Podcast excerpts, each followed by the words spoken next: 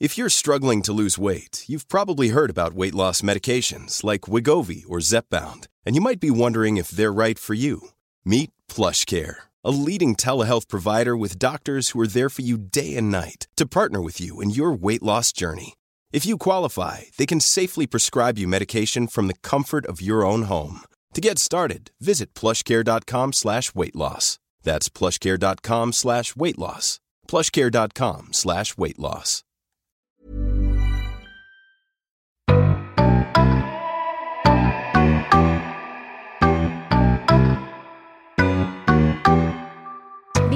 Adult means being answerable to life obligations, but being responsible doesn't require much work, really. In just 5 minutes, you can now have full support from someone who's always present, listening, and giving you answers when desired. You don't need to worry about being independent because you are not alone in achieving your goals and committing to your responsibilities. With BPI, you are connected to a wide network of merchants so you can shop online for your family. If you are an OFW or just away from home for work, you can easily transfer funds, pay bills, and loans for them without sacrificing your health outside because BPI values you, your time, your health, and your dreams. To conveniently manage your finances while adulting, BPI stretches their hand for help in the middle of restrictions and lockdowns. All you need to do is open an account with BPI through their mobile app. Open a BPI account online anywhere today. Let BPI be your ultimate bank on the go in just 5 minutes. Hashtag Kayayan with BPI.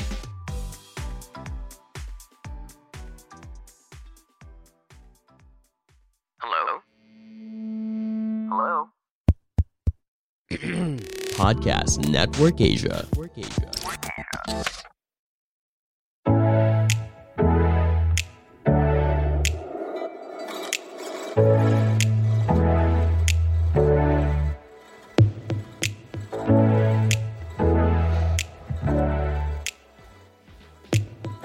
Hi, are you a fresh graduate or someone who just recently graduated and has no idea on how to start adulting?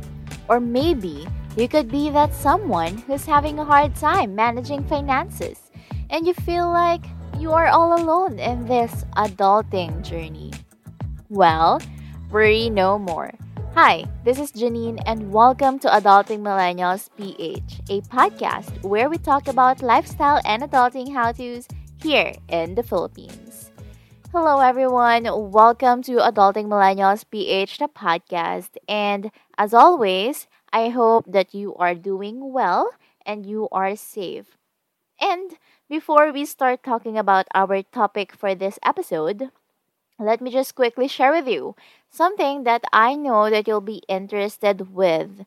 So, if you are a current podcaster or you are planning to create your very own podcast soon, I just want to share with you this tool that I use to help me monetize my podcast, and it's called Podmetrics. So, basically, Podmetrics is a platform that will allow you to have a full control on how you can monetize your podcast, and you can also have a collaboration with the different brands, and you can actually choose between the different merchants that fit your podcast episodes. So in Podmetrics, you can choose, you know, there's Lazada, Shopee, there's GoDaddy, Red Doors, Fiverr, Quick Insure, and a lot more. So what I like the most about Podmetrics is that they will also give you tips and tricks and samples on how you can execute your ads properly so that you can maximize your earning potential. So Aside from that one, you can also track how many of your listeners you're able to convert, and you will also know how much you've earned real time. Also, another thing that I love about Podmetrics is that cashing out is so easy. So, if you are a current podcaster or soon to be one, sign up by clicking the link in the description box of this episode. And to show your support to our show, please use my referral code Adulting Millennials PH so you can monetize your podcast too.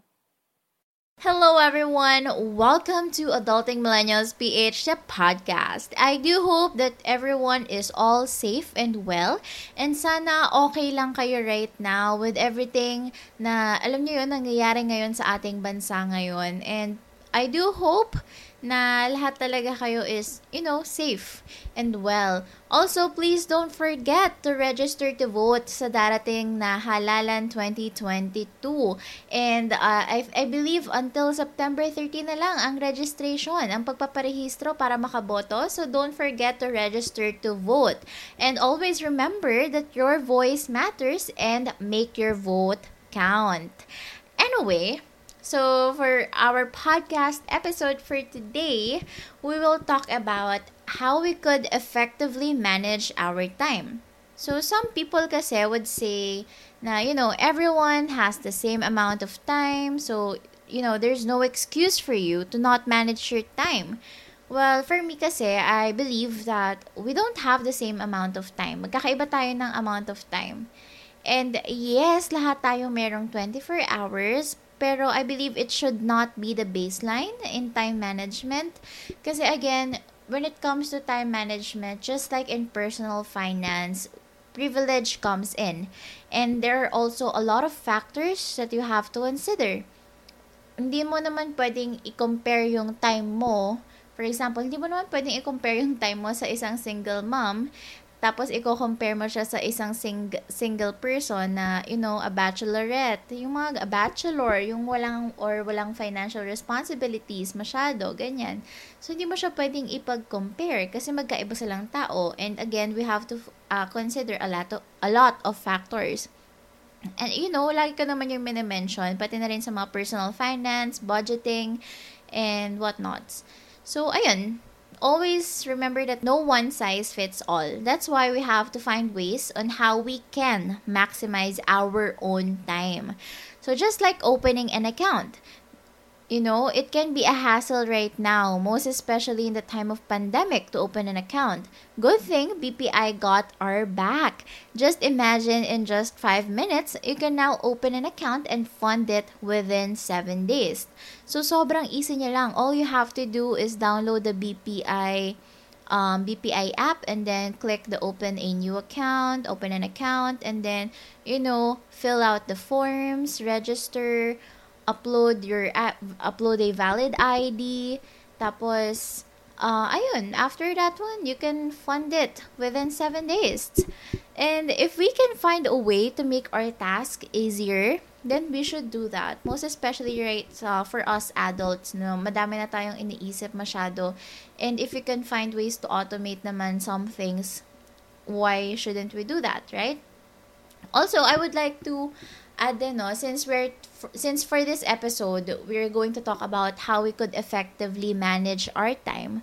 One of the things that I also do to manage man, my time is to actually identify the urgency and importance of each task and identify which one of those I could automate. Others naman kasi for business, they also do the delegate. So, may tinatawag ng delegation. So, if you could delegate this task to someone else, then you should. Ayun. So, I do this so that I will know which one to prioritize first. Once na alam ko na which one is urgent, really urgent, and very important, yun yung pa-prioritize ko.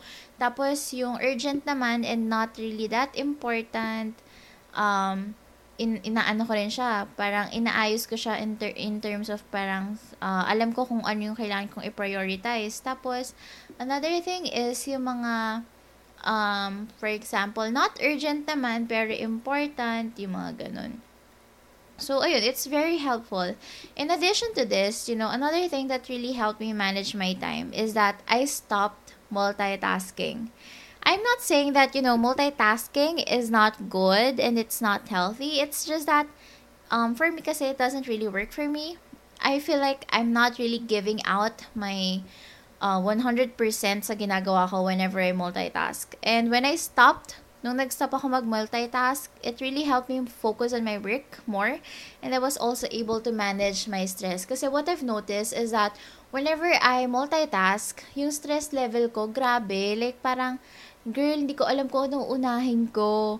Ano ba talaga? So, ayun. So, hindi siya healthy for me. Another thing is that I also learned how to set up reminders. So, setting up reminders kasi help help me remember things. Most especially for me, know, kasi sobrang naging makakalimutin ako when I gave birth And super naging helpful talaga yung pagsaset ng reminders. So, naka-alarm siya. What I also do is nagta-time block ako sa calendar. And I know na a lot of vloggers or a lot of um, influencers, yun talaga yung uh, tawag dito, uh, sinasabi nilang uh, pwede natin gawin. But I believe na it really depends on the person. Pero for me kasi, that's how I could manage my time din talaga. Naka-time block siya. Like for example, right now, I'm recording this ng evening, afternoon, ganyan. Yung pag-podcast ko. So, uh, ang schedule ko kasi, I wake up around 4.30 to 5.30 a.m. So, dun ko na pinapasok yung me time ko na I wake up, brush my teeth, take a bath, konting exercise, galaw-galaw, clean up my bed, clean up my room, para ma-set ko yung mood ko na mag-work na ako, ganyan, eat my breakfast. And then, around 6, ha, doon ako magbabasa ng libro or whatnot. Yan, magbabasa, mag-meditate. Me time. Basically, anything na gusto kong gawin na for me talaga, personal stuff ko. Kasi, yung morning routine ko, kapag hindi ko siya nagawa, parang sira na yung ano ko, nasisira yung uh, schedule ko sa buong araw, parang for me, parang naapektuhan lahat. Parang nagiging domino effect siya. So, ayun. So, important sa akin yung morning routine ko kasi parang yun yung nagsiset ng mood. And I'm really a morning person. Hindi naman ako naniniwala na pag 5 a.m. ka gumigising, magiging successful ka. No, that's not true. It's just that it works for me. Pero others naman, you could still be successful kahit na late ka gumising. Alam mo yon Kasi it's all about how you're, it's all about you eh yung effort mo, how you manage your time. It's not all about anong oras ka gumigising. So, ayun lang, just putting it out there. So, ayun. Pero it it's a fact ha na sa morning mas okay, mas gising tayo. Like yung focus natin 100%. And maybe that's also the reason why. Pero kasi ever since when I ever since when nung bata pa talaga ako morning person na talaga kami. Pinalaki kami morning person. So ayun So, I wake up early, ganyan. Tapos, set up mood, 6 a.m., yung me time ko. Pagdating ng 7, nag-work na ako. Sometimes before 7, mga 6.45, like, minsan gustong-gusto ko na mag-work, yung nag-work na ako. Pero, I don't send emails ng 6.45 or 6.50, kahit 6.59 a.m. pa yan. I schedule my emails ng 7 a.m. Lalo na kapag, kanwari, gusto ko na mag-work, tapos ang aga-aga pa. I don't do that kasi, it's work ethic. 'Di ba? Usually 7 sila nag-work. Actually, yung iba nga 8 and 9 eh. Pero 7 kasi yung official time. So, ayun. Official working hours, pwede ka mag-start ng 7. Ayun, as early as 7. So, ganun ginagawa ko. I set up my time ng 7. And then, after which, 7 to 4, yun yung work time ko. Pero sa work ko kasi, may mga days, madalas, na napa, napapa-OT talaga ako, napapa-overtime talaga ako na until 4.30 to 5 nag-work pa ako, minsan 5.30. Pero, um, yun yung mga urgent lang talaga. Pero kapag hindi naman urgent, girl, binab, ano, nag-offline na talaga ako, 4.30, max ko na yun. Yung pinaka-max talaga is 5. Pero kapag sobrang urgent niya talaga na hindi talaga pwedeng ipagpabukas, go, sige, hanggang 5.30 to 6 tayo, ganyan. Pero ayun, pero usually, 7 a.m. to 4 p.m. talaga or 4.30, yun yung work ko lang. Sa work. Office work, day job ko. And then after that, magpapahinga ako ng from 4.30 to 6.30, papahinga ako ganyan, me time again, bahala. I am budgeting my time according to yung mga kailangan kong gawin. So, 4.30 to 5.30 rest or 6.30. Tapos, After nun, magbabasa-basa na ako ng libro and then yung mga online course, naghahanap ako ng free online courses. Pero right now, since meron na akong training allowance and I'm planning to spend on it for, uh, of course, learning, 'di ba investment din yan sa sarili. So, I'm looking for possible, um, paano ba? Um, mga courses, yung mga for continuous learning, ayun. And then, I'm also uh, I, I'm also, you know, editing posters, uh, social media collaterals, tapos nagbe-brainstorm ako sa sarili ko, ganyan, reflect, reflect din. Tapos after nun, nag-work na ako ng for my podcast, um, nag-identify na ako kung ano magandang topic, ayun. And then sometimes, if I have a schedule for for financial advising, so pag-advise, so I do that as well if I have a client.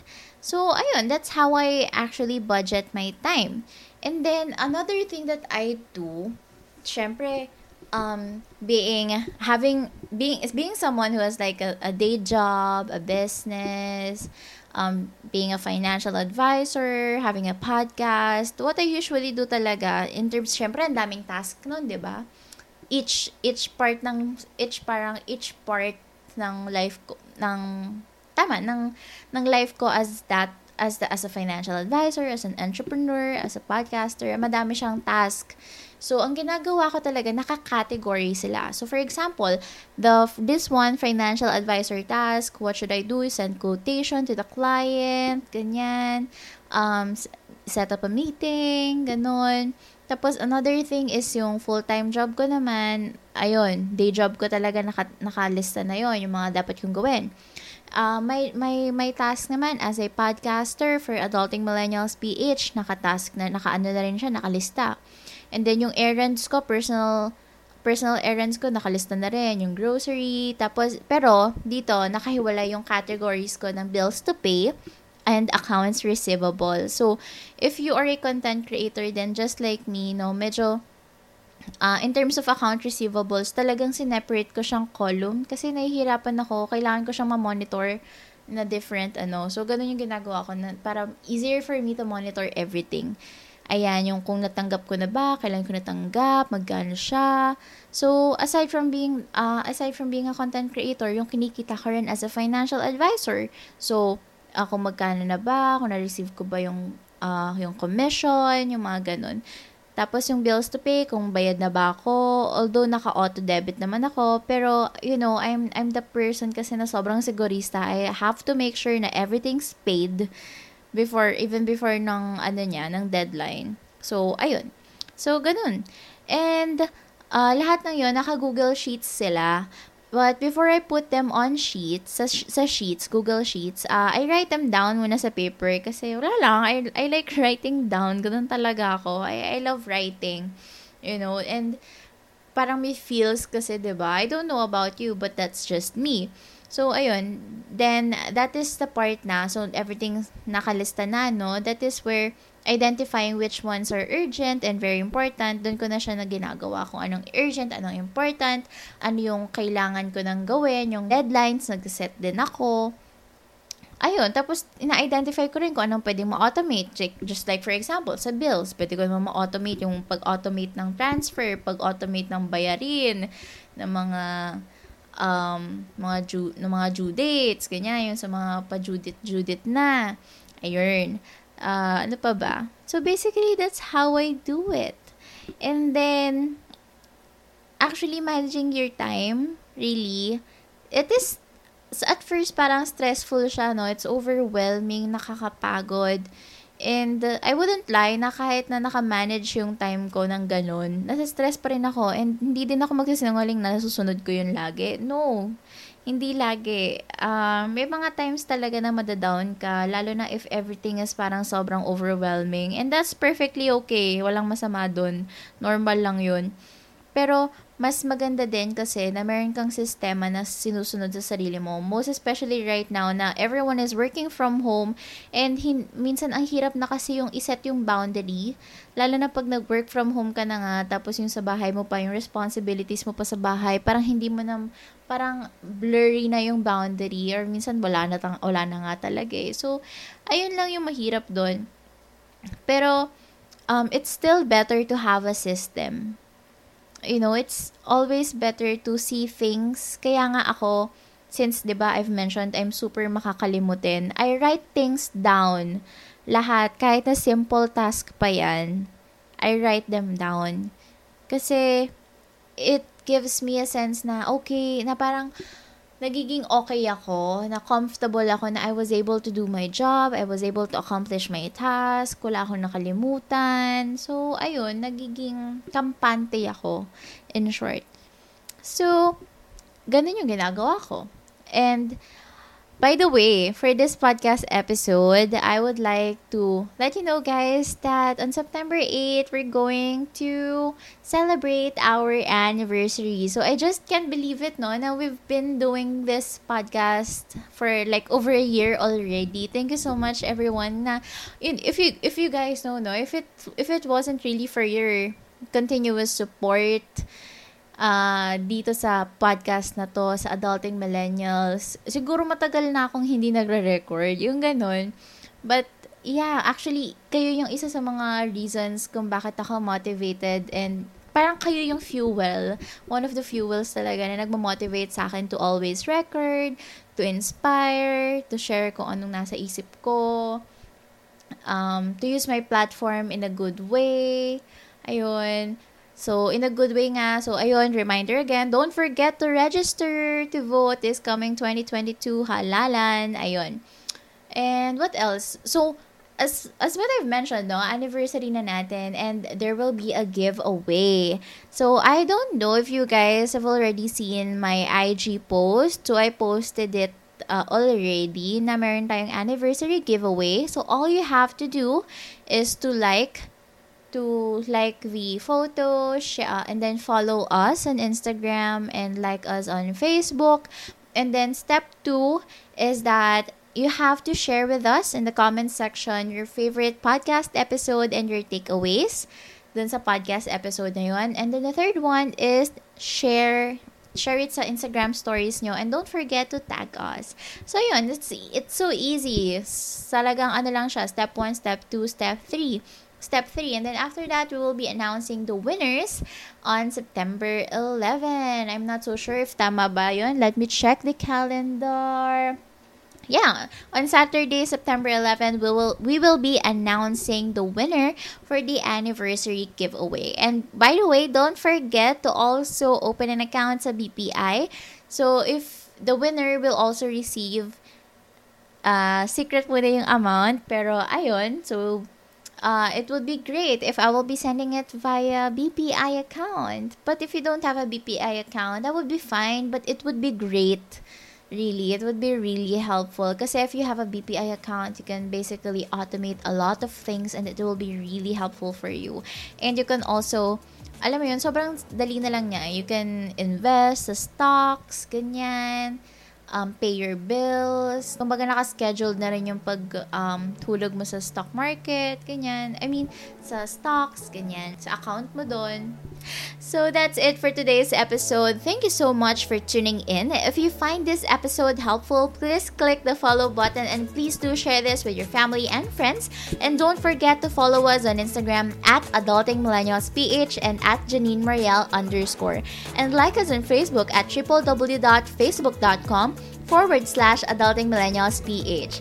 And if you are also interested to have a free financial planning session with me, just click the link in our bio or go to bit.ly forward slash adulting millennials ph and click book a discovery call. Also, feel free to message us and let us know what you would like to hear next. Again, this is Janine of Adulting Millennials PH, the podcast. See you in our next episode. Bye!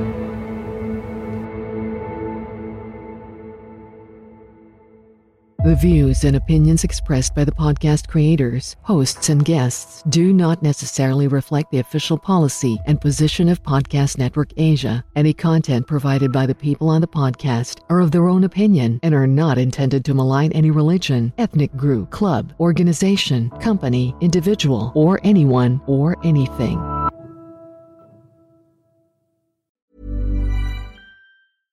Flexibility is great. That's why there's yoga. Flexibility for your insurance coverage is great too. That's why there's United Healthcare Insurance Plans. Underwritten by Golden Rule Insurance Company, United Healthcare Insurance Plans offer flexible, budget friendly coverage for medical, vision, dental, and more. One of these plans may be right for you if you're, say, between jobs, coming off your parents' plan, turning a side hustle into a full hustle, or even missed open enrollment. Want more flexibility? Find out more about United Healthcare Insurance Plans at uh1.com.